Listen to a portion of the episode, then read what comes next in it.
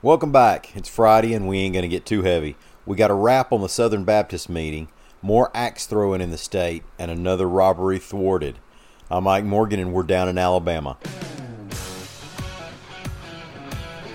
The Southern Baptists in Birmingham seem to get along pretty well during the Southern Baptist Convention's annual meeting this week. AL.com's Greg Garrison reports that 12,000 people attended the SBC related events this week, and as many as 14,000 Southern Baptists visited downtown Birmingham. That makes it the second biggest convention ever held at the Birmingham Jefferson Convention Complex. The biggest was the National Baptist Convention back in 1995. Well, Steve Pearson, Director of Convention Sales for the Greater Birmingham Convention and Visitors Bureau, said, the question we had leading up to this was can we really handle a convention this big? The answer is yes, we can. We proved it this week. Despite the interstate work going on around the BJCC, the Baptists got out and about downtown, filling up restaurants and hitting the food trucks at Linn Park. They also left a quarter million dollar check for school supplies for Birmingham City schools.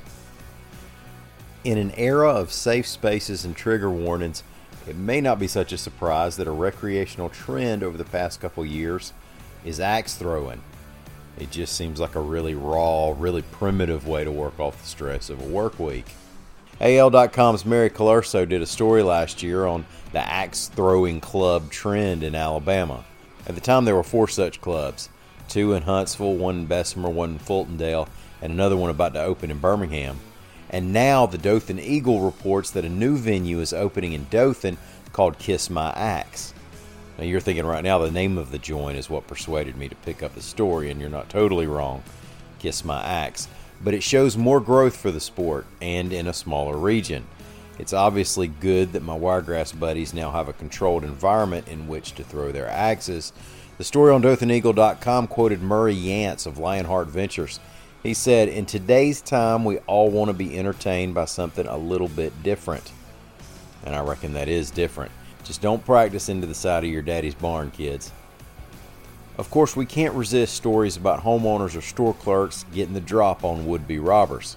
And we have another one for you. This one from a Texaco in southwest Huntsville, Alabama. AL.com's Ashley Remkus reports that the robbery suspect, who was caught on video, fled the store after the store manager took away the pistol, and that the police have an identification, but as of this recording, they haven't released it yet. Now, there are two things that kind of stuck out about this robbery. One, the suspect is a woman, and you just don't see that every day.